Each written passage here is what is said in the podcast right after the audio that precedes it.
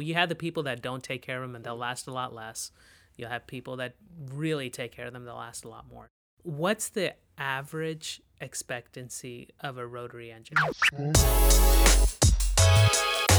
Hey, I'm Steve. And I'm Lance. We're Curious Car Guys. Welcome to Launch Control.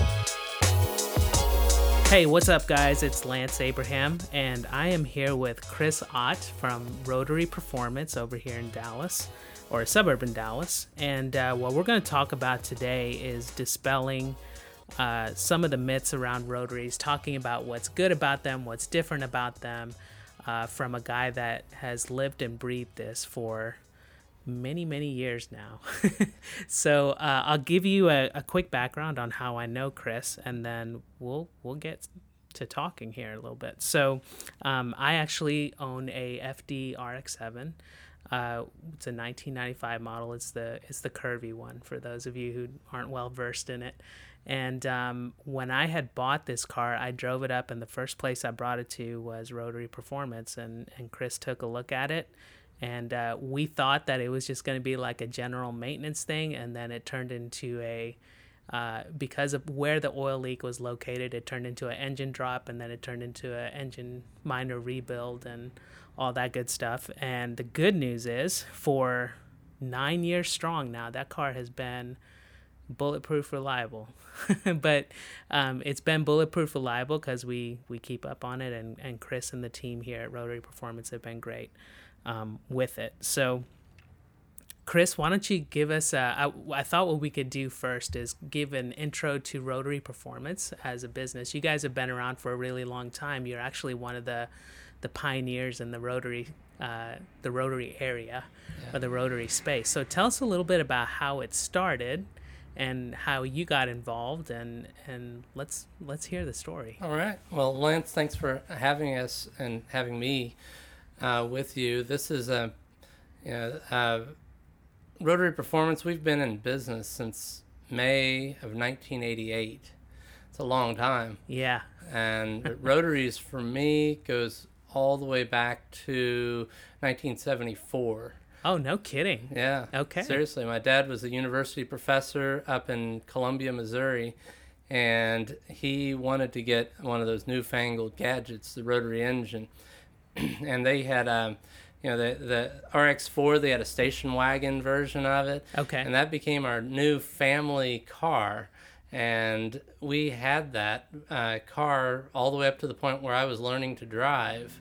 Wow. So what was the rotary wagon called? What model was it? I knew they came RX4. out with the RX3. Okay. It was a, they had the RX2, 3 and 4. All three of those were available in a in a, a two-door sedan, a four-door sedan, and also a station wagon. That's wild. Yeah, and also in '74 they had the rotary pickup, which they had up through the late '70s. Also, that's a U.S. anomaly that wasn't anywhere else in the world. Okay. But we had the um, that RX4 station wagon. I think of it fondly because that's where it all really began. Yeah. And so as a youngin with one of those, and uh, that was a car that was given to me as my first car and it didn't run right. It had been retired from family use for years, and uh, uh, so we tried to get it repaired at the Mazda dealer.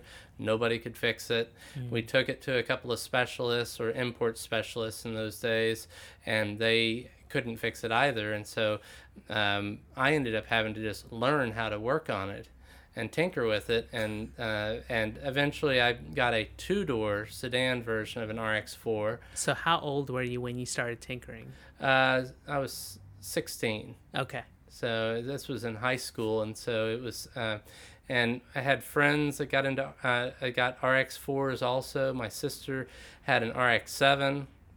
She's a little older than me. She was in college, and uh, you know we had uh, we had been living in Dallas at that time already, and uh, before had been living in Lubbock, and so ended up going to Texas Tech University for computer science. And yeah. while I was out there, the uh, there were a lot of people that had rotary engine cars, and nobody knew what to do with them, and That's so, so I would work on it. So they were popular. Rotary engines were popular. Yeah. At that time, even yes, though people they, didn't necessarily. They were uh, uh, rotary engine cars used to be made by the hundreds of thousands No kidding. And so people just don't think about that. But in the disposal mindset of the United States, the way that we are here, those cars, you know, the mean time between a, uh, the lifespan of a car is about 12 years. Okay. And nowadays, back then, people would, after three to five years, they would get rid of their cars. And so all those old RX4s and RX2s became refrigerators and Mm. washing machines. yeah. But uh, there were a lot of people that they, uh, uh, you know, rotary engine cars, especially in those days, they it was uh, you had a lot of people that are in technology jo- jobs. You have people that are college students, and then you have military personnel. That tended to be the three people that were that gravitated to the rotary engine. That's so interesting because during that time frame, you had, you know, gas prices shoot up. You had oil crises and this Mm-hmm. and that, and just the nature of that motor didn't really lend itself to being as efficient. So, like, was there something in particular that drew people to it other than the cool factor, or was it really just those kind of people that bought them just bought them for it because they were different? Well, you had the uh, in the uh, you know the gas crisis of the 70s almost killed Mazda. They were they had they had uh, bet big on the rotary engine, and that was an identity to them, just like the horizontal opposing six cylinder is to Porsche for the 911, the uh, horizontal opposing for the Subaru. Mazda was all about the rotary engine, but the gas crisis and the emissions laws, they were chasing that dramatically, and, and it just did not lend itself to a sedan any longer, at least for the United States. Okay. And so they were looking for a replacement for the RX3. And so the RX3's replacement is what we know as the first generation RX7. Yeah. And so it was two door, it was sporty, it had a unique style, and they made them like crazy. Really? I mean, the first generations, they just made so many of those cars, and that's what took off. And the uh, second generation, the third generation, I know we, uh, they, they have become iconic. But really, the car that took off for Mazda was the first generation RX-7. Yeah. And was that what made it take off as opposed to the RX3? Because you have the same type of power plant. Was Mm-hmm. it, and you know, a lot of the times these days, a sports car is something that, oh yeah, it's cool, you know, but it's more just a halo effect. It's not a huge seller. Where you were saying they that kind of took off in terms of sales volume. So Oh, they they sold like crazy. And the uh, look at the 280 ZXs that we're selling, the Yeah. two, the 240, then the 260, 280, and the 280 ZX, uh, along, and you had. Uh, um, Oh, Toyota really didn't have anything in those days. They had the the Celica, which wasn't Yeah. of that that style. That was Yeah. more like the RX-3.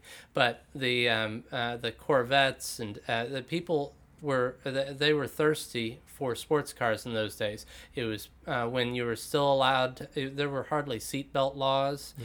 You didn't have passenger side airbags, and the demographic that is attracted to a sports car is a little bit younger, and that younger demographic.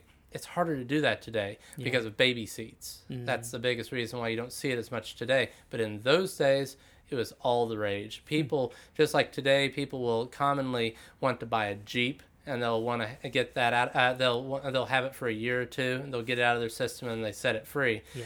Everybody has a RX-7 story. Somebody knows somebody in their family that had one of those things, and either they think of it lovingly or they think about it hatefully. It depends on how they how they treated the car, how their maintenance was on it.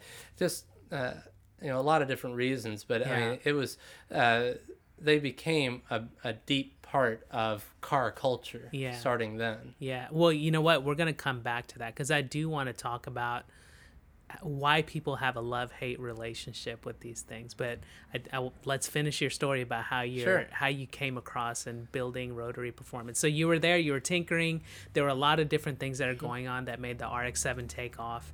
Um, by that time, you're well into tinkering. Yes. Um, and doing some things. So what happened next? Well, I was um, I, I was in Lubbock at Texas Tech University, a computer science major, and doing just fine at it, and uh, and working on cars for people on the side. And they'd they'd pay me to replace a clutch or fix a hydraulic problem or do a brake job on them. Um, but there was a uh, there was a Mazda dealer out in Lubbock called Mears Mazda that was uh, that had a supercharged RX3, and I would go out and watch them drag race that car, and it would do a little wheelie and and and go down the quarter mile. And what appeared to me to be an absolute amazing 13 second quarter mile. Yeah. And it was really neat to watch. It was loud, it was gnarly, all the things that you would want as a youngster. And so I wanted to do some of that. And so I started learning a little bit from what uh, what they would uh, what they would divulge, and then the rest of it I just had to f- uh, start figuring out myself. Uh, uh, came back to Dallas uh, after my first summer in college, and I wanted to buy parts and I, uh, to be able to order parts from some of the parts vendors like Racing Beat, they're deep in the rotary engine Yeah. world. They've been around since the early 70s. They would only sell if you had a if you had a business. And so I uh, decided, okay, I'll just file a DBA. And so I went down and filed a DBA, Rotary Performance Automotive, and this is in 1987. And so I was uh, working on cars uh, uh, uh, that summer out of my parents' house and uh, the city of Richardson didn't like that very much. They um, and they said I needed to become legit or uh, or cease and desist. Yeah. Either way, and so I just I just made a decision at that point that I would do college part time and just start working on cars. Huh. And so it just began right then. So what made you? that's something that I'm always fascinated by. What made you actually take the leap? Because college is probably what everybody around you wanted to do, right? Yes. Or was told that they want to do. So like, and all of us, you know, feel like we we have that in us, but not many people take the leap. So what influenced you to take the leap and say, well, you know what, I'm gonna throttle back on college, and I'm gonna see what happens with this this side gig that I have. Well, it was um, the the work working with the with the cars. It was a passion of mine. I enjoyed it immensely. I liked the people that I was meeting, Yeah. and it was just a it, it was an it was an interesting world, a, a niche that I had found, and I had uh, the. Uh, I guess really what it came down to is that I just felt that I really didn't have anything to lose when you're starting out at that young of an age, just starting out in a business, and it was uh, it was just it, it just was an interesting thing to do, and just it just grew from there. Yeah. Uh, I had a uh, I had a uh, person that I had met that uh, uh, in all places the newspaper in those days. I was looking for parts, and uh, you'd go to the classifieds, and there was a guy that was parting out an RX-7. I contacted him, and the engine that I wanted to uh, that I wanted to buy, he had already sold it, but he knew uh, he had some other parts that I was interested in, and he needed somebody to install parts, and so it fed me with a continuous amount of work for years. Yeah. And was a guy named Al Jones, and he was just he was great. He just uh, just it, it became this relationship. Uh, uh, whenever he would sell parts, he'd send the person over to uh, over to me. We would install them, fix the car, and uh, just learned as we went. I never got trained professionally as a mechanic. Yeah. Uh, but decided to seek all the um, all the certifications at a young age was uh, ASE certified technician, master ASE. By the time I was, I think I was 20 or 21, something like that. Yeah. And, um, but it just, uh, our uh, decision to never cut corners and to always try and figure out what was going on with the cars led us to have a very loyal clientele that some of them are still clients to this day that go back to you know the first or second year that we were ever open Yeah. Oh wow, that's amazing. and they still have their cars Yeah. it's crazy That's a good sign. yeah Yeah, still running them. yep So how many tell okay, so you know what, we'll get to that part. I'm getting ahead of myself. So you started Rotary Performance um you're doing this part-time while you're going to college. At what point did this become a okay, this is going to be what I what I do with my life? Full time it was full-time. um, may of 1988 i can tell you the, uh, the exact day may 19th 1988 because it was when i decided to get a commercial lease in this building and it was uh, th- that was uh, at that point. I had an, I I didn't realize how much it really cost to go into business, and so I'd saved up what I thought was enough money for rent, for uh, but then you also get uh, you have to have insurance and all the other things uh, the permits that you have to get from the city which by the way uh, the city of garland when i went visiting cities to try and figure out what city to be in I tried to be over in carrollton or over in addison and richardson. Yeah. but they all were the moment you said it was an automotive business they wanted to have you know some of them wanted an environmental impact study some of them wanted to have you know just uh, it was just too much for a at that time 19 year old kid to be able to really grasp or really want to do and Yeah. so it was going to delay things by so much and the cost involved was so immense that I ended up coming over to the city of Garland and they walked me through the entire process. Oh, no kidding. and so and they made it so easy and so i've always had uh, fond memories of Yeah. the city of garland because of that and so we've been here this entire time but we started out with one bay it was 1200 square feet and eventually in this we, building. in this building and we uh, we expanded up to 8800 square feet for the entire building uh, eventually we have another building also where we have our cnc milling machines we have two uh, cnc machines over there And what are those for? those are for making parts Yeah. and so for modifying uh, and for modifying rotary engines like for going from a two millimeter to a three millimeter apex seal things of that nature Yeah. and so that's just the the whole market just started to change you know in in the early 90s uh, we wanted to um, become you know be able to make the cars perform better. And so we uh, we built the first underhood supercharger kit. Uh, we teamed with a company called Camden Superchargers down in Austin and we did all the R&D, all the fitment and everything to make a underhood supercharger for the first generation RX-7s. And that uh, that supercharger it worked great, but then Texas, like so many other states, adopted uh, emission laws, and it couldn't pass those. There's mm-hmm. no way. So it didn't it didn't do as well as what we wanted it to do. Do rotary engines in general, they they're not as well performing when it comes to emissions without you being careful, or how does that work? It's tough. Rotary Yeah. uh, rotary engines and emissions. That's probably the that's the one thing that they're always chasing their tail on because they have a very large surface area internally, and so that makes where a lot of heat gets pulled away. You uh, you don't. Uh, they also. Uh, have a lot of overlap between the intake and the exhaust ports on all except the RX-8. The RX-8 is a different style of intake ports, intake and exhaust ports okay. that do not have overlap.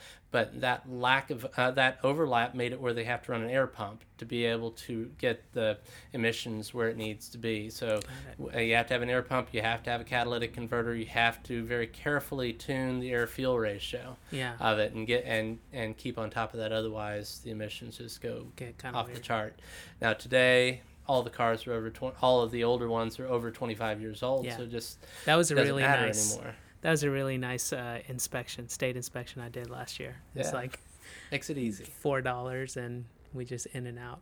Yeah. That was nice. Um, so you guys did, you know, the supercharger kit was one thing, but I remember seeing, you know, you guys getting a bunch of little, little, a bunch of trophies, Oh, and yeah. Mm-hmm. you had you built drag cars, and you did it. Like, where did that fit into the history of the shop? that came in uh, as we get closer to the the late 90s Okay. when the import scene really took off this is before the fast and the furious Yeah. because you can almost use that as a dividing point you have uh, you know the pre uh, fast and furious days the mid 90s was Yeah. when uh, japanese car culture was really coming crazy. into its stride uh, the supra versus rx-7 wars the 300zx twin turbo Yeah. the 3000 GT VR4. Everybody was muscling to try and figure out who was the coolest, who was the fastest, and um, and we were uh, 100% rotary always. We Yeah. never did any sort of motor swaps or anything,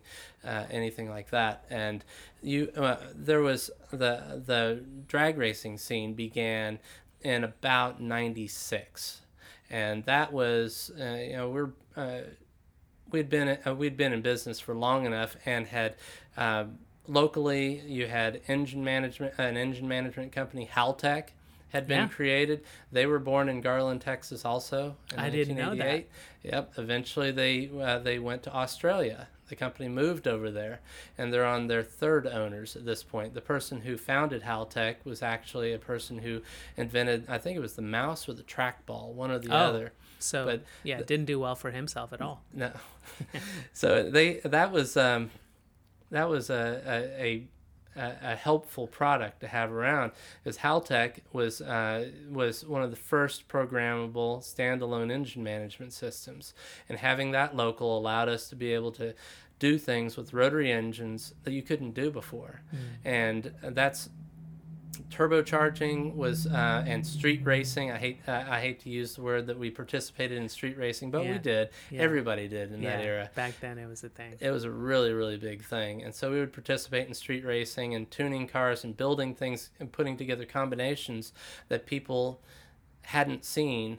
And it just started developing into where people wanted to have something that was organized, where they could they could get together and go and and uh, and compete. And they uh, you had um, you had uh, events that were in Houston and in, in Dallas, and eventually we uh, we started participating in a small way, and then we started winning. And we started doing extremely well, and it eventually got to the point where we won first. The, uh, we started doing a national tour with 20, 26 events a year, and Wow. between IDRC, NIRA, NOPI, the um, and NHRA, which Yeah. was the big one Yeah. and we uh, won the IDRC championship in year 2000, and then year 2001 we won completely. We went undefeated Oh, for the wow. year, and then uh, in 2002 rules started changing some. We backed off a little bit on racing. Then starting in 2003, we pulled. Uh, we started helping others more than we were actually going out and racing ourselves because Gotcha. the shop got so busy in those days that it was just easier to just help people like Ken Skippers. He's a local that um, that uh, did very well in street tire, all motor, and also modified class. And we used to help out with Abel Ibarra. He's uh, pretty legendary in the Okay. RX-7 and RX-8 drag racing world. Yeah. Did did the racing bring the people to the shop, or there was, there was a lot of it. There was Yeah. from that. Uh, we always kept our racing, our participation directly. What we drove, we did street tire yeah because okay. anything further than street tire we felt was just you know modified class and pro class is interesting and neat but the market wasn't there people were not willing to take their their third generation or their second generation RX7 and gut it completely and turn it into something that you can't drive on the streets Yeah. especially in the non-emission uh, or in the emission era Mm-hmm. and in those days you really uh, we wanted to have a street tire car that they could see that's the high water mark that's and the best that we ever did was about a 9.0 at about 100 and about 158 159 miles Yeah. an hour which is fast for yeah a car that's really fast with an all Mazda drivetrain yeah two rotor engine, Mazda transmission, Mazda differential. Now it had a Kaaz limited slip inside of it and it had strengthened axles but it's an independent rear suspension and you had to everything you had to check everything run by run data log it all and the data logging today and the equipment today is so much better than it was back Mm-hmm. then but it was uh, we did well with it it was Yeah. a lot of fun Yeah. All right. So that if it sounds like that heavy racing season started winding down a bit and then you started helping people race and then which then matured into okay, we're we're a full service rotary shop. Where Yes. if I'm so you'll take a guy like me that's just like, "Hey, I'm I'm just taking a car. I want to make it more reliable, streetable. I'm not racing this thing, but I do want to be able to drive fast and feel confident about it. Right? Yes. Like something's not going to blow up. All the way to some of those racing legends is just like, I just need it to last a day. I need Yeah. max power yep and make whatever you need to make. Um, so as we kind of come into more recent history, tell me about what rotary performance is today from a philosophy standpoint and, and kind of what you see happening moving forward. Well, the trend line has sharply gone to um, to two different directions with the rotaries. You have the the nostalgia and restoration crowd, and then you have in the other direction the street rod crowd. Okay. And so they they meet a little bit in the middle, but not too much. They mostly are uh, isolated from each other. You have the people that are looking for, you have some people that are looking for a Concours d'Elegance, all original third generation RX-7, second generation RX-7, a little bit with the RX-8s. You know, the R3 is a popular RX-8 for Yeah. a collect uh, for being a little bit of a collectible Yeah. in that world, but people are looking for the car that they've always wanted and they're trying to make it into that direction now heavier than they ever have before part of that is fueled by you have uh, anything that's set, uh, the third generation rx7s and older they're all exempt for emissions in texas and in most states so they don't have to worry about having the car with the catalytic converter on it having to pass yearly um, uh, state inspections. You can get an antique plate. You can go for five years, and uh, and get. You don't even have to get the car inspected at all with that. Oh, And no so kidding. With an antique plate? With an antique plate, Oh, that's right. I'll look into that. Yeah, it's pretty cool. Yeah. Now it limits what you can use the car for. You can Right. still you can still drive it when you want to. Most of us don't drive these cars We more don't. than a thousand to two thousand miles a year, maybe. I think that's what I'm putting on it. It's Yeah, like a thousand, fi- fifteen hundred, like because I do want to keep things lubricated and I want to keep things running, keep you know that kind of thing. But it's mostly highway jaunts, and it's mostly because like I want to keep things running. I mean, if I really was not watching it, I probably wouldn't put more than a thousand miles on that car per year, which it, you know, I wish I did, but Yeah, It's there's kinda the where it's at. realities of it. It's, Yeah. They're, um, especially if we're talking about a third generation RX-7, the practicality of the car. Most of us have nice wheels on the car. The cars do not have a belt molding on them around where it has uh, any sort of rubber protection from uh, from door dings. In Texas uh, Yeah. and in many states, there's a lot of pickup trucks. Yep. You don't want to park it anywhere near anybody, so you drive the car deliberately. Sunny days and weekends. Yeah. You don't drive it on the ice. You don't drive it in rainstorms. Yeah, and so it's it limits when you drive the car. But when you drive them, people will stand and pose with the cars. they will want to take a picture with the car. They'll want you to take a picture of them with yeah, your car. yeah. So it's neat. It's It a lot of fun, but it's the the world of rotaries is getting to uh, to where people are they're seeking out the car that they've always wanted. They're looking for one of their youth, one that they've seen on television, something, and they're trying to create it. Hmm. And so it does divide into those two different paths. Yeah. So if they're trying to recreate something from their youth, they want to have a perfect condition first generation. Maybe some wheels on it, maybe a, a, a- a couple of little mods to the exhaust, but not much. The uh, second generation, it's about the same for that also. The convertibles, that's the only years where there's convertibles. And so you have people that's, uh, they're, it's an exciting time for people that are very passionate about rotaries because there is a lot of things that are out there for them. Yeah. Do you find that there are a lot of shops that that are cropping up to support rotaries now or do you feel like people have really kept it a niche a niche in terms of It's more of a niche than Okay. anything else because uh, the the players that have been in it for the longest time are still in it. okay They haven't changed much. There are some that service a specific group that only deal with either road racing or they only deal with one generation of rotary. But the people that really have knowledge or abilities across multiple generations, they're the same. yeah. Okay. And they're, and they're sprinkled across the U.S. There's just Yeah. not many of them. there's not. There's not. I felt really fortunate and that was one of the reasons i bought um, the rx7 was because you guys were here. So i was like well we have somebody local that can take care of it that i trust. Um, it works out and i just want to own it and see. Maybe i'll own it for a year maybe i'll own it for more and we're nine years strong now Nine years, the blink of an eye. I know, I know. Uh, and so you see that trend line continuing. You see Yep, the guys that are really going towards the restoring it, um, you know, kind of recreating what they had in their youth versus the guys that are like, oh no, I want to, we're going to use this thing. Yes. It's not going to be a sit in the garage type of car. Yeah, it's a it's a battle of two philosophies. We work with both of them.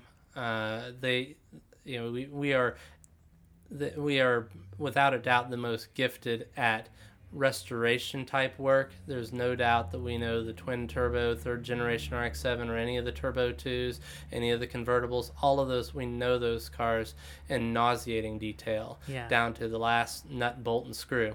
So those, uh, we have a well choreographed uh, backlog of cars that are coming in for that type of work through the middle of next year. Yeah. So because there's only so many of those you can do at any time, Yeah. and you you can't leave them outside, so you have to bring them in as one leaves, and so it limits the number of those that you can do. So you and but the the higher you know the higher horsepower, the more wild builds. Those we do those also, uh, you know, one at a time. But uh, those there are some pretty raunchy RX-7s out there nowadays. Yeah. There's a lot of three rotors and four rotors and I've seen some stuff on. yeah. Yeah, so they're getting pretty wild. Yeah. You know, the billet rotary engines, the the the th- the costs for doing that. People are really starting to look at the car and say, you know what, I'm going to do it. Yeah. Because uh, you know, you look at some of the prices of what uh, what nice examples of an RX-7 go for nowadays. They've just been going up and I going know. up. It's They, amazing. I was a little surprised by it. It went up even more than I thought it would. Yeah. Uh, in terms of how quickly it, it it's accelerated. been twenty percent a year yeah. for five years. That's pretty nuts. Yeah, and so they've over doubled themselves Yeah. in the, in just five years. Yeah. So it's it's amazing. I remember when you can find could find like a really good condition one for like 13 grand. Yep. 12 13 grand will buy you like more rare colors like the Mm-hmm. yellow or the white the chaste white you know it's just and It's now amazing. forget it The yellows, you just don't see them anymore. They're so few and far between. I've owned several of those, and um, yeah, you just don't see them. yeah You know, we've got a couple of clients with them, and all of them are in great shape. But um, yeah, that's one of the colors that's uh, that's on the endangered list Yeah. for sure. yeah There's a lot of red, a lot of Montego blue. right right okay so so let's talk a little bit about the camps. I want to transition into this idea of the rotary anyway. So the guys that do the resto work or like guys like me that are just street driving or this and that we're like hey we'll take care of the car. We'll maintain it. We'll do this. We'll keep things as fresh and as new as they can. Easy for us to do because we don't put that much mileage. It's on sunny days and all that stuff. Um, but there's a lot of you know, when I'm reading on the internet about rotaries, every time somebody highlights an RX-7 or an RX-8, whatever generation, you know, the second by the second or third comment, people are talking about how rotor, you know, rotary engines are trash, right? And they're they're not reliable. They don't make any power. They don't do this. They don't do that. Um, and you know, I, I look at my ownership experience, and granted, I'm not daily driving the car, um, and I do kind of stay on top of things. But by and large, my ex- ownership experience has been that that car has been bulletproof. Like once, but we did have to baseline it, right? So you know, we had that oil leak in the back of the engine, and we were like, hey, as long as we're dropping the engine, we might as well just do the seals and do all that stuff too. Um, but outside of that, it hasn't stumbled. It has. It's had these little things where you're just like, oh, that doesn't sound right. So I'm going to talk to Chris about that. Let me see what that is. Is this something I should take care of? Um, but let's let's talk about those guys that like use the car. You know, they might do road races. They might do this and that. How does the reputation of an unreliable engine reconcile against the guys that are actually using it and and using it hard? Well, you've got people that have unrealistic expectations. There are some people that, and there are abusers, and uh, that that that cause a little bit of havoc in the rotary world. A big part of it, though, is people buying a car at an inopportune time because most people don't sell these cars unless some, uh, there's a lot of people that they sell the car whenever they know that something is going wrong with it. They may not know for a fact that the engine is is on its dying days, but they are uh, suspecting that things aren't going well for the car, and so they sell the car to some uh, some unsuspecting person, and then that person immediately puts it into full service, and and then in short order they have a problem. And this was particularly bad on second generations and RX7s and on RX8s, cars that people really drove a lot. Uh, the third generations, those have always been a car. There's not that many people that drove those cars obscene amount of miles, even when they were new cars. Um, there's also people that put on upgrades that are out of order. They do things. They put, uh, a straight through exhaust on a on a third generation RX-7 with the with the twin turbos, and then put a uh, put a simplified intake on it. It's a recipe for disaster. You don't have enough fuel for it. The computer, the uh, the fuel pump, it'll just you will break the motor in short order No kidding. if you do that. And so people can place an order, bolt some things on, and kill the car. And that's not that different than on, uh, on doing things like that on other cars. You can break a 911 very easily. People don't realize how fragile those cars can really be. No kidding, because Yeah. they have a reputation for being really well engineered. They are well engineered. But but the people that they have, they're indoctrinated into maintaining the car and the car and the culture of what is needed to keep that car going. Got it. And it took a while. It's taken a long time for the rotary engine world to finally go all the way around and go full circle. If you're going to own one, you really need to know what you what you're buying, and if you're buying it, you have to uh, you have to go in there, not with in an adversarial way, but go with an expectation that look at the car and make sure that what the person is telling me about the car is actually meeting up with what what it really is, and get a get a compression test done on the car because the engine is the heart of the uh, is the heart of the vehicle and that is the most common area where people will try and skate a car through and then you you run into a lot of like the third generation RX-7s you have a lot of JDM cars that are coming in. Mm-hmm. Those just expect that you're going to have to go through the motor. Not because the engine has low compression but more like what happened to your car where it's leaking from everywhere. All the gaskets are the original paper gaskets. Yeah. and it it just makes sense to just update everything. Yeah. but as far as the reputation of the engines, they some of it is uh, in the case of the RX-8 is that Mazda set themselves up for disaster because of the emissions laws in the U.S. and the uh, the expectations of the people. They uh, they ran the, the coolant temperatures too high. The oil temperatures were too high. The amount of oil metering You mean that like at normal, into it under normal operation? under normal operating temperatures, the thermostated temperatures were too high. You can double the life of an RX-8 engine just by add, uh, you can uh, you can uh, lower the temperatures that the fans kick on at. You can uh, and then put in a different oil cooler thermostat. It, the RX-8 was the only rotary car that didn't have a 165 degree oil thermostat. All uh, they the RX-8 has theirs at 215 degrees, and so it's not pulling as much heat out of the engine. Then you throw on top of it that they were very chintzy on how much oil they injected into the engine for the uh, the oil metering because rotary engines that's an that's an that's just They a burn oil by they burn oil like Yeah. a two-stroke yeah. and they put very little in on the RX-8. That causes accelerated wear along with the heat. And then you throw on top of it, they told them to run 5W20 oil. 1030 is what the normally aspirated cars run much better on. You change those things, and some of it's just a discipline change. It doesn't cost any extra to Mm. Yeah, run 1030 versus 520. Yeah.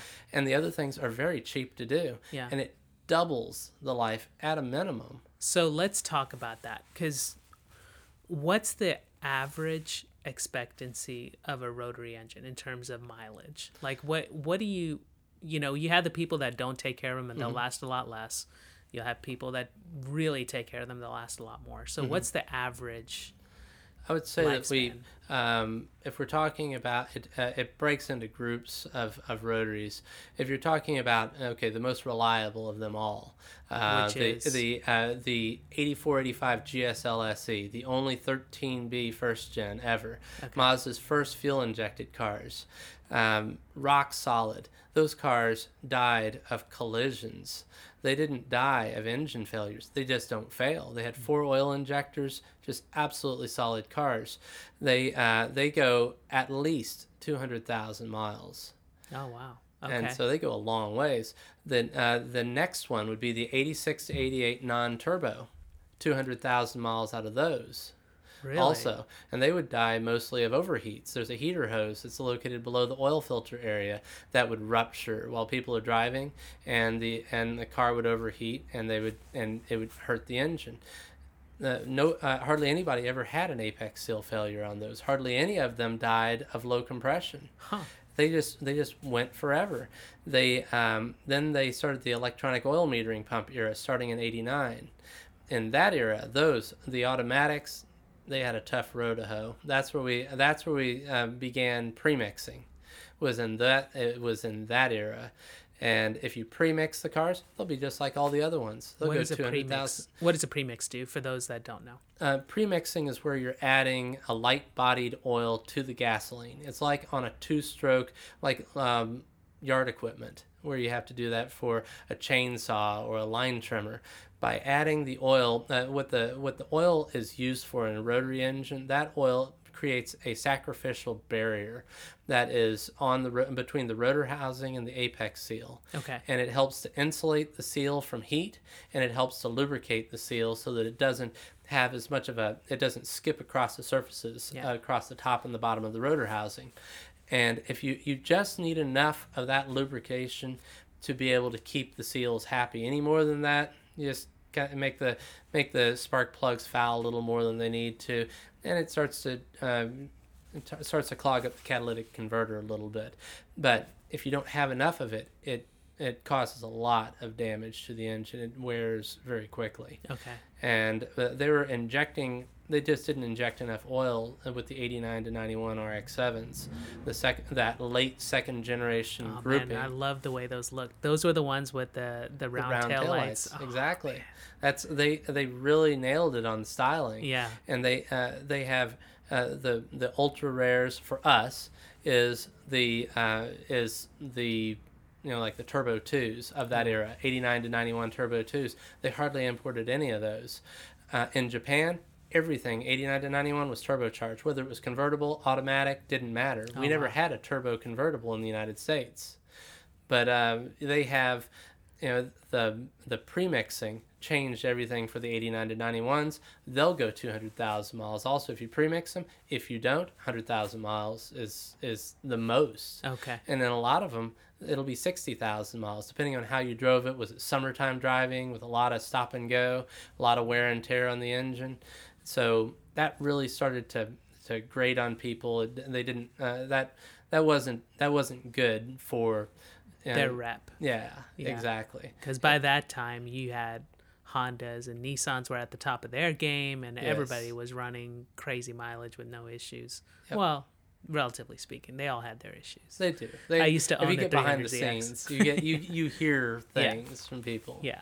Okay. So 200k if if it's certain models um, once you get a little bit into where they did the oil injection and the oil metering that can s- decrease the life uh, if you don't take certain precautions right Yes.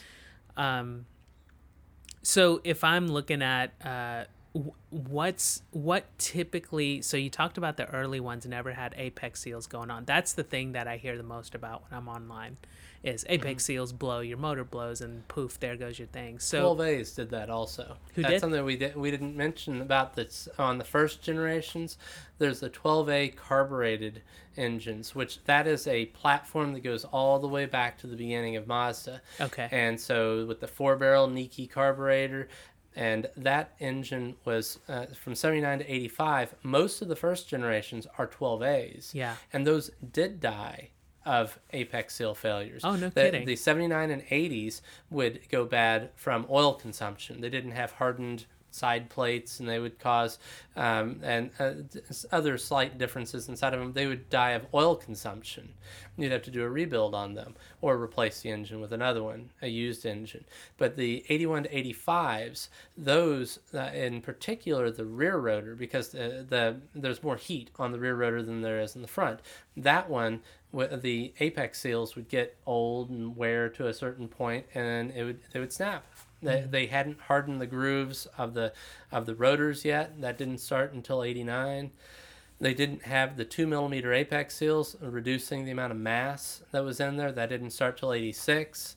There's and so there's uh, and there's a lot of reasons, but they would uh, they would die of apex seal failures typically somewhere around 150,000 miles. Okay. But still, they went a long ways. Yeah, yeah, yeah. So certain models you might have a hose go bad. Um, once you get into the later years, apex seals are a real thing. Well, actually, even it's from the, the beginning. turbocharged. Really, the one that gets people is the turbocharged Yeah. cars. So tell they me about that. Absolutely, the turbocharged rotaries. Forced induction is unforgiving by its nature, but turbocharged rotaries, forced induction rotaries, are absolutely unforgiving. They do not tolerate a bad engine build. They do not tolerate detonation of any type. Any detonation, motor's over. It just breaks. Huh. And so that's where people get into the reputation of the uh, of the engine is the turbo era. You buy a turbo two, you do a few mods to it. You didn't realize that you know that you you've got a turbo two.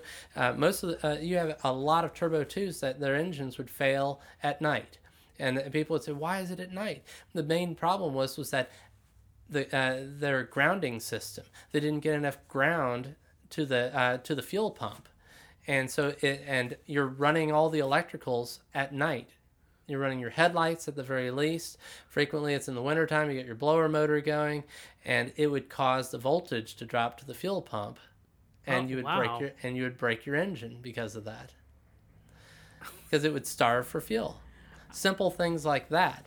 And this is in, uh, in an era where you would uh, people manufacturers would make their company. We only make exhaust parts, so we'll make a straight through exhaust system for a turbo too.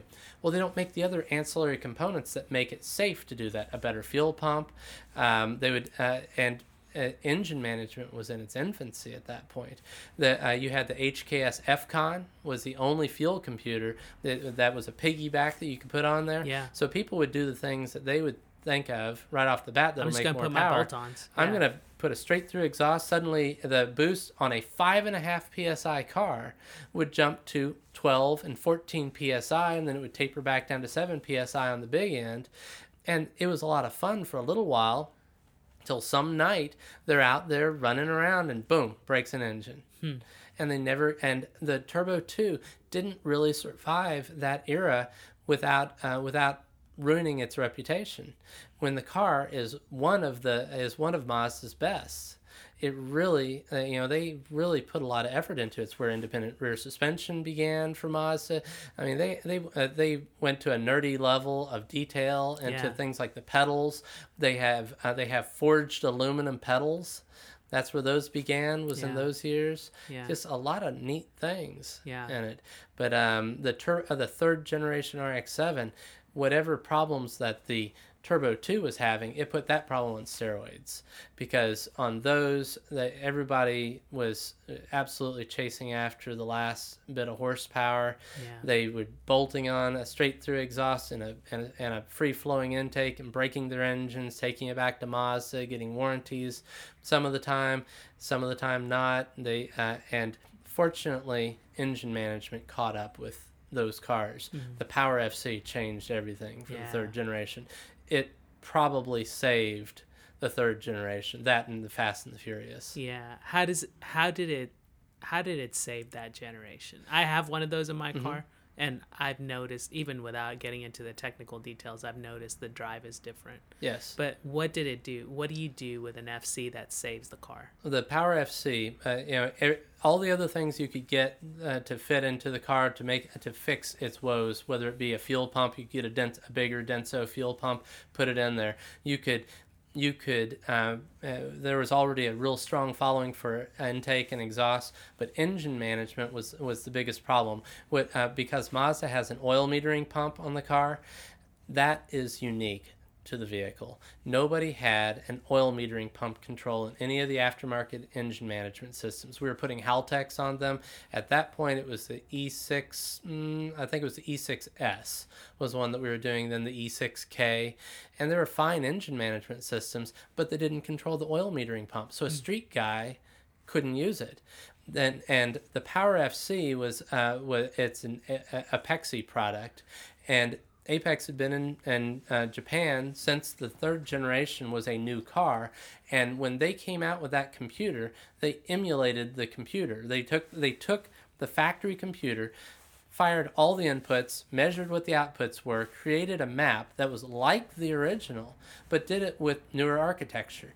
The original computer was a simple 8-bit computer. Okay. And so that 8 bit computer was really tasked to be able to run all the pollution controls, sequential twin turbochargers, and an oil metering pump, the um, and the idle control, speed density, uh, the all of those things. It's amazing that they were able to do that with the 8-bit ECU. With the Power FC is 16-bit, and with that they they gave it sequential secondary injection so that the secondary injectors can be operated independently. They don't just change the pulse width. I know we're getting into the nerdy weeds Yeah. of this, but it made for a nice seamless transition when the secondary injectors kick in.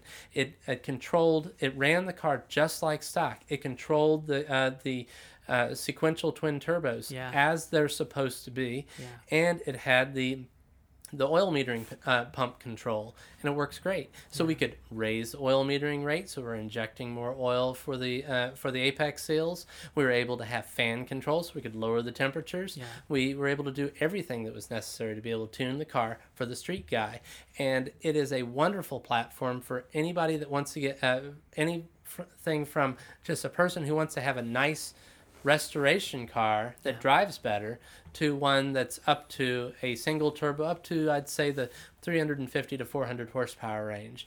Anything that gets to 400 and beyond, you really need to go to something that has onboard uh, data logging and other features. You'll probably want flex fuel and other things that are in the more advanced ECUs nowadays. Okay.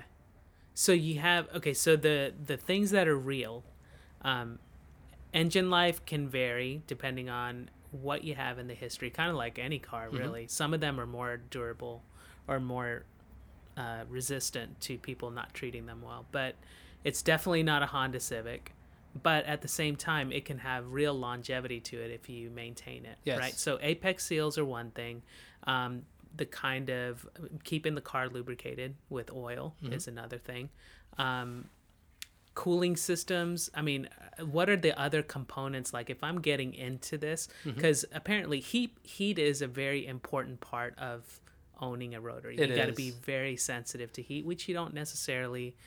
I, my other car is BMW. I got to be sensitive to heat on those too. Mm-hmm. so, but in a different way. Like here, I'm much more cognizant of what my temperatures look like. If the car sounds a little different, if it's stumbling a little bit at idle, I notice it a lot more. So, you know, seals are one thing. Cooling is another thing. We, you know, and there are mods you can do around that.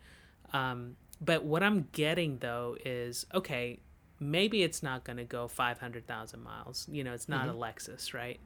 Um, but at the same time, you can get real life out of them. And especially if you make small tweaks to other parts of the car, then the thing that it's infamous for, the seals, um, actually live a pretty long life. They do. If they're kept in their if they're kept in their um, window of happiness, Yeah. uh, of a temperature and um, and realistic boost pressures and putting the correct octane of gasoline into it and allowed to warm up and cool off and they, they go a long ways they, Yeah. they they're used so much in motorsports if they were not uh, if, if they were that unreliable, why are they so prevalent in some of the harshest environments? They were the first Japanese car company to win the 24 Hours of Le Mans, and that was in '91. Yeah. And, And that uh, car's legendary. One in, uh, one engine did Yeah. that, and they won it overall. And so Yeah. it's and that was with three millimeter apex seals and pre-mixed, and uh, I mean it's it's things that they use the technology of their time.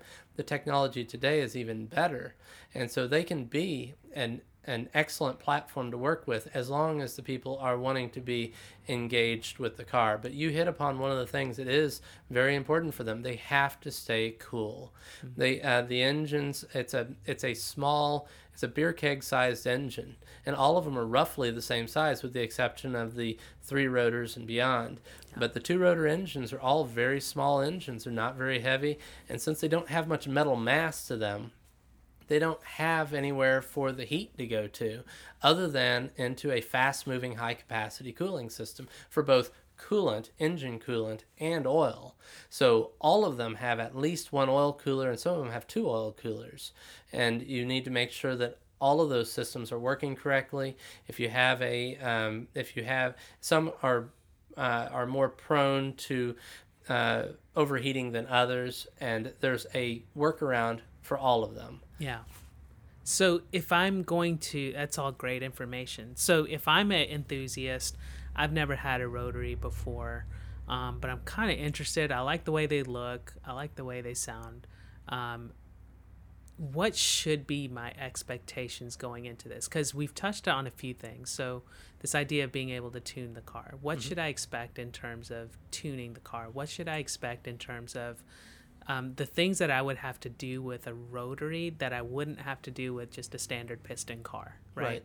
Um, walk me through some of the high level things that I I should be educated about before I actually pull the trigger on one of those cars. Well, uh, on a rotary car, first you have to you have to decide whether this is a you know your older rotaries. You really should just commit yourself to the fact that this is a second car. Okay. This is not your primary um, and why transportation. Is that? Uh, the parts are rare enough, and the work that has gone into keeping the car in the condition that you buy it in, or in the condition that you will be keeping it in, either way, you will not want to subject that to uh, you know, bad weather and bad drivers. We're in the Dallas area, and yeah. it's awful here. Yeah. And so you really want to drive your car on deliberate days for pleasure more yeah. than for because it's your transportation. And one of the things that I learned there is it's not even about mechanical parts. If like we had to replace the AC compressor. Oh yes. And the AC unit, you know the thing, and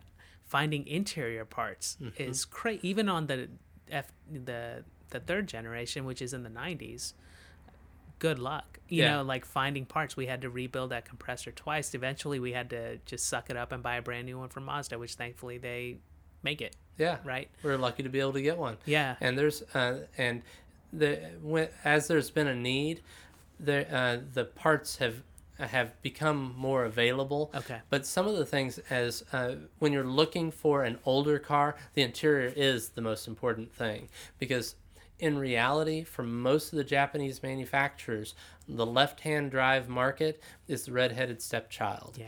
And so uh, they they phase out the interior pieces very quickly, and that was uh, that was exactly that way with the third generation RX-7. The second generation, the parts have remained for I mean to this day. You can still get uh, a lot of the interior. Oh, no it's just amazing that that so much of it still exists. Now you're not going to get a dashboard, right? you don't need a dashboard. You just need to have the bezel that goes around the radio, and you need to have the the the demister grills and things like that. Some of those are still available for the third gen, but most of the plastics, the the left-hand drive specific ones, the door insert ones, the one that that's around the radio, those are gone. Yeah. They just don't make them anymore. Yeah. And Mazda has been speaking of, of starting to bring back, phasing back in those restoration type parts. And that's on our short list yeah. of things. Those and some of the other crash parts that they don't make anymore. Yeah. Okay. So commit yourself, unless you're driving an RX 8, commit yes. yourself to the fact that there's going to be a second car. Yeah. Be aware that parts are going to be maybe harder to find than some of your normal cars. Um, what else? Well, uh, keep in mind that uh, I mean you hit one of the things right there that the RX-8 you can daily drive those. People do it all the time. Most of those are people's only form of transportation. Some people have them as second cars or third cars. Some of them are used for road racing or it's a collectible, but they are mostly their people's primary form of transportation just like the old first generations and second generations used to be. But those were the only cars that were built in the modern era. They have, you know, double and triple door seals. They're very quiet and smooth to drive. They have realistic wheel and tire sizes. They have um, they have bolt patterns that aren't odd. First generations have very odd bolt mm patterns. Their wheels, they're 13 inch, most of them. They're carbureted, distributor, all those types of things. Those are more antique like. Yeah. Um, but the uh, the uh, the RX-8 you can drive that every day. It's made to drive at 80 miles an hour. A third generation is comfortable driving at 80 miles an hour, no problem. But a second generation, yeah, you can do that with no problem. First generation, man, No way. it's Yeah. tough, especially the carbureted ones. They're in the 4,500, 5,000 RPM range at that point. Yeah. It's Yeah, yeah. crazy. Yeah. So your older ones, you have to look at it from that sort of a paradigm. You have to you look at it with those eyes.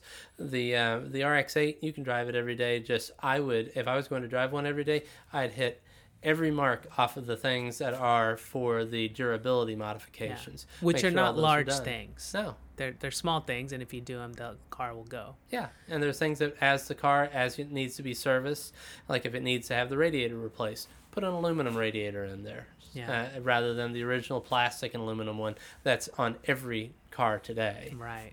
Right. Right. Okay. So understand the parts. Understand you'll probably use it as a second car, except for the condition, uh, or depending on if you're driving Mm-hmm. an RX-8. What else should I know? Um, when looking for them, you make sure that you're uh, that you're looking for a car that um, that people have cared for. Yeah. Yeah, that's the thing that you really are looking for, Yeah. and uh, try to ferret that out. And it, it costs a little more money to buy one of those cars. But um, you know, there's there's now that the car values have been going up, the thing that you have to be watching for is there's a lot of people that have kept a car in their garage. Hopefully, it's in their garage. A lot of them, it had a car cover beside the house or no car cover at all. They're going to just cash in that car now that the values are going up. It's very difficult to bring those cars back to life. Oh, it it's is. so expensive Yeah. because a lot of the parts, um, you know, some of the things like fortunately fuel level sending units are still around, but gas tanks, not all the cars gas tanks are still available. If you need to replace the gas tank, you go and scour the earth until you find one. Oh wow. And then you have to get it cleaned and lined and get it prepared, and then you need to bring if it's a if you're going to bring back to life a first generation, just to hit on something that is a common occurrence the uh, the carbureted ones. People are not used to driving carbureted cars anymore. We've been driving fuel injected Yeah. cars for just too long. Yeah. And so if you are nostalgic about a carbureted first generation, then uh, you are going to uh, need to commit to driving that car at least once every other week.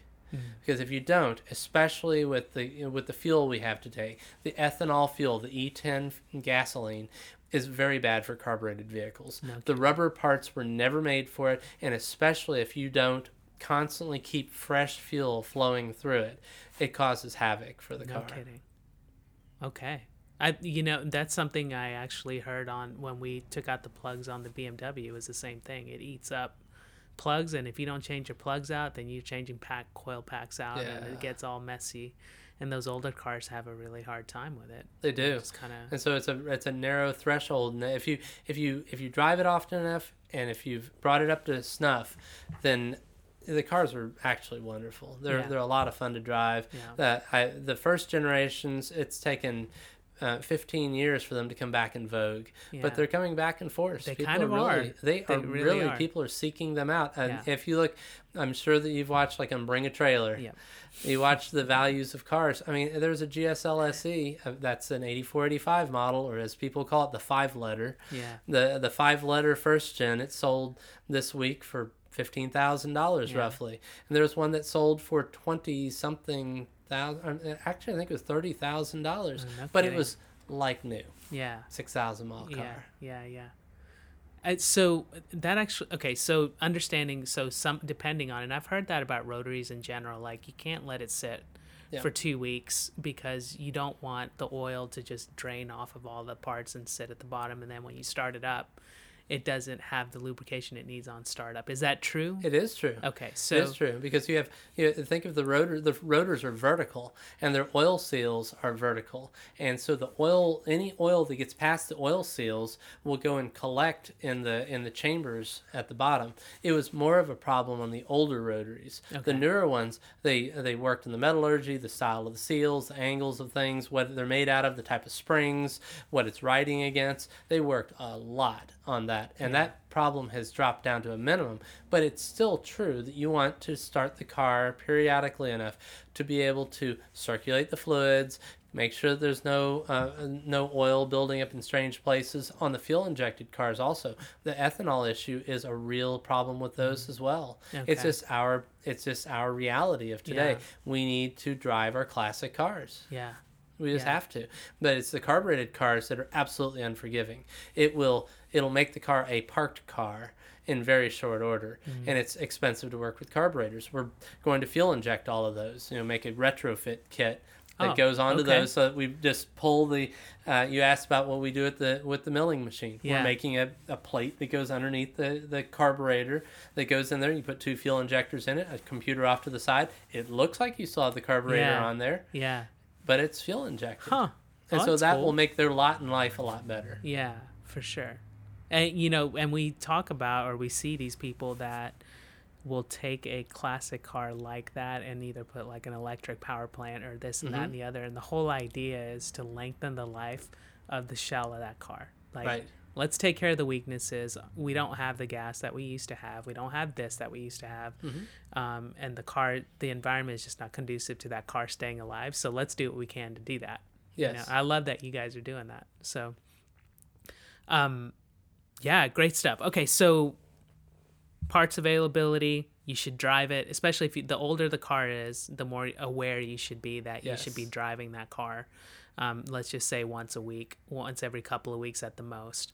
Um, you should understand that it's very heat sensitive. Um, you know more and i feel like that whole thing it gets amplified by two things the heat that the rotary is running by itself and then if you have a turbo that's all you're pushing through it is Yes. additional heat so being very sensitive to heat um, might be a little bit different than what you would have in a normal car um, and then you know kind of understanding like if you're the v8 guy that is used to instant torque and this and that you're not getting that with a rotary are you No, you're not. Yeah. They, they don't have a lot of low end torque. They have a very long, flat power band. Yeah. And that is where they make their power. And it's not unlike, say, a 600cc sport bike Yeah. versus the liter bike yeah challenge and the uh, you know the 600cc can go to 16,000 RPMs without any uh, without any doubt and uh, it, it, it rotaries work with RPM Yeah. more than they do with with torque they do make torque but it's uh, it's just a it's just a flat Now, do curve. they do they like revs in the sense that they're comfortable at, at revs? They don't like break down because of the heat, because of the additional heat and all of that other stuff. Are they since their their power curve is very linear that way? Are they really comfortable in the high revs? They are as long, as long as the engine is in good is in good condition. Is as the apex seal. The apex seal is a blade seal. It's a vane seal, and as it wears, it gets shorter and shorter. And if you have one that's uh, and it's later days, that seal could be half the height of what it originally was, it. and it doesn't have much of the wall of the rotor to be able to be able to stabilize it, and so it can oscillate and cause it to break. But I mean, there are, uh, I mean, a, a peripheral port engine makes its peak power in the ten thousand to uh, to eleven thousand RPM range yeah, and so it's they're made to rev. You, uh, they're they're well balanced. They have a um, one of the things that people don't realize is that the rotor turns at one third of the crankshaft speed, and so it's not turning as fast as that crankshaft is whipping around. That's the part that's really turning at the high RPMs. And Mazda has a very nice precision ground, very well balanced uh, chromoly um, eccentric shaft. They Yeah. did a good job on what they built and what came from the factory yeah, on that. You don't hear about eccentric shaft failures until you get into really, really, really high horsepower rotaries. We're talking 600 plus horsepower at the wheel rotary yeah. out of 80 cubic inches. Yeah.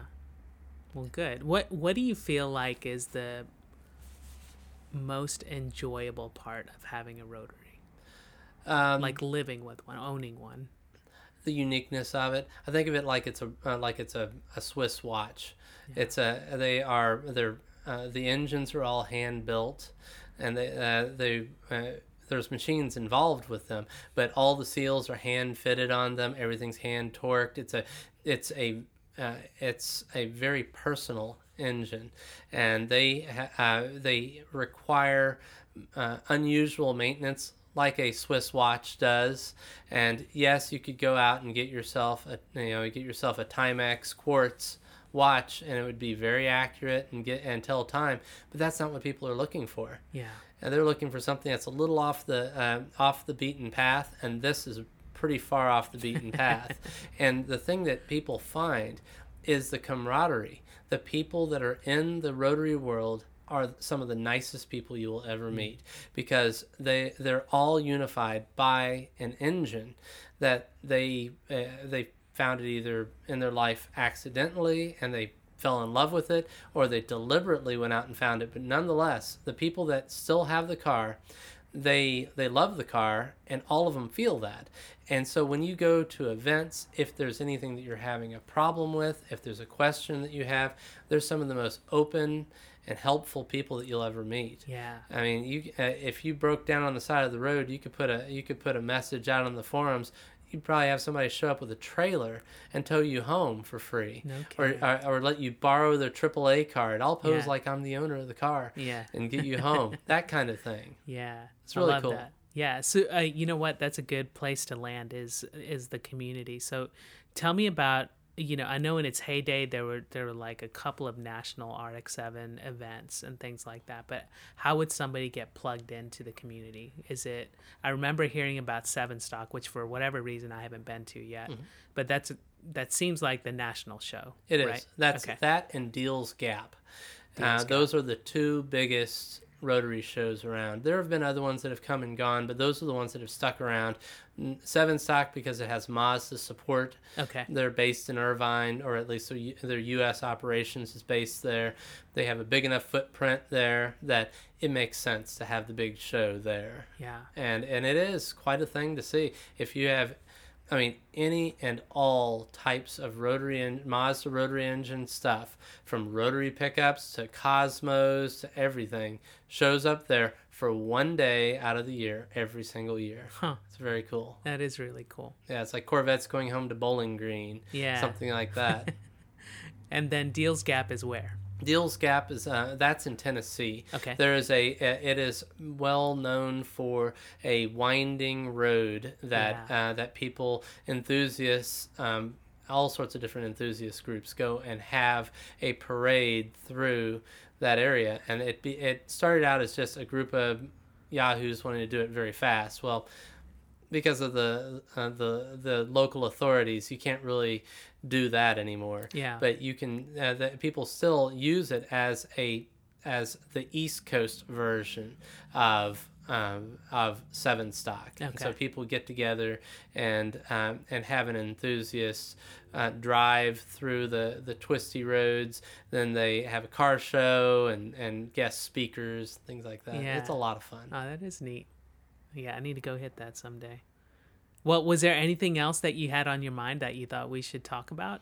No, just that. Um, I mean, we've been we've been here for 31 years, and Yeah. I cannot believe it. It's uh, it's one and of you're those. never things. slow.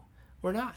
There's Yeah. always cars. We're all we always have enough work to keep us busy at any given time, and it and it goes through um, through seasons of what's needed and what people are looking for, and uh, the uh, the you know the, the people uh, the, what people are looking for has changed to some degree uh, the people thought of the cars as something that was oh this is just a disposable car that's completely gone Yeah. today Yeah. people don't think of them that way anymore Yeah. it's all about people are looking for their dream car and fixing it up and it's a neat place to find ourselves now after all of these years Yeah, yeah, definitely. And it's one of those things where it, it's just nice to see that um, it's gotten past simply the eccentric phase and gotten into the the cool yes phase where people are kind of actively seeking it out. They know what they're getting into. They know it's going to be a little higher maintenance, but it's worth the experience and kind of looking looking for that boutique craft kind of thing. So exactly it's it's really nice, and I've really enjoyed having mine. I,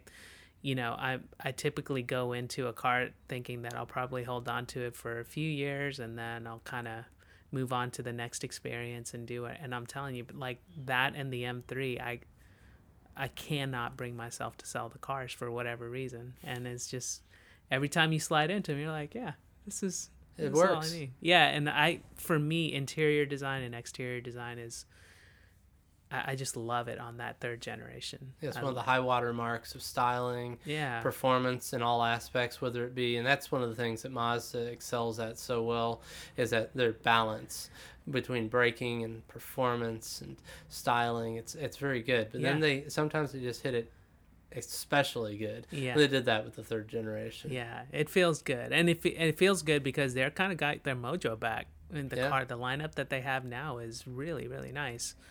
Um, and it's kind of nice to see somebody that people like Mazda and Subaru that have not been the most popular players, Mm-hmm. but they've been building good cars for a while. Finally, get their due Exactly. when it comes to that. So, well, we'll be back, I'm sure, to talk a little bit more. I'd love to come back and we get dig into the generations a little bit Sure. and, and things that we see. But I really appreciate you spending the time with me. Thanks, Lance. We It's a good conversation. it. and, you know, come back anytime. Yeah. So where can people find you? Um, we've uh, rotaryperformance.com. That's our website. Uh, our phone number. You can call us. We we one of the few people on the planet that still have somebody that actually answers the phone. but it's um, you know 972-530-3335 and you know we've been in Garland in the same place. You know our main building. It's the same building Yeah. after all these years. uh, Yeah. In Garland. Yeah. So find them there if you want to uh, ask. Actually, their website has some really great information. Um, you know, if you're looking to get more educated on rotaries, how to take care of them, and even the different parts that you get. There's a few parts that you guys sell that are specific to it, um, but it's a great it's a great resource in and of itself. And then you can go to rx7.com, which I think is a message board, rx7.org or rx7.com Org. Yeah. yeah org where you'll find um, the community of, of rx or rotary believers Yep. um, but yeah we'll come back and we'll dig into that a little bit. Thanks again for spending the time. Thank you. all right y'all. Have a good uh, well we're heading by the time you hear this we'll, it will be the new year. So happy 2020 and uh, we look forward to talking to you next year too. Later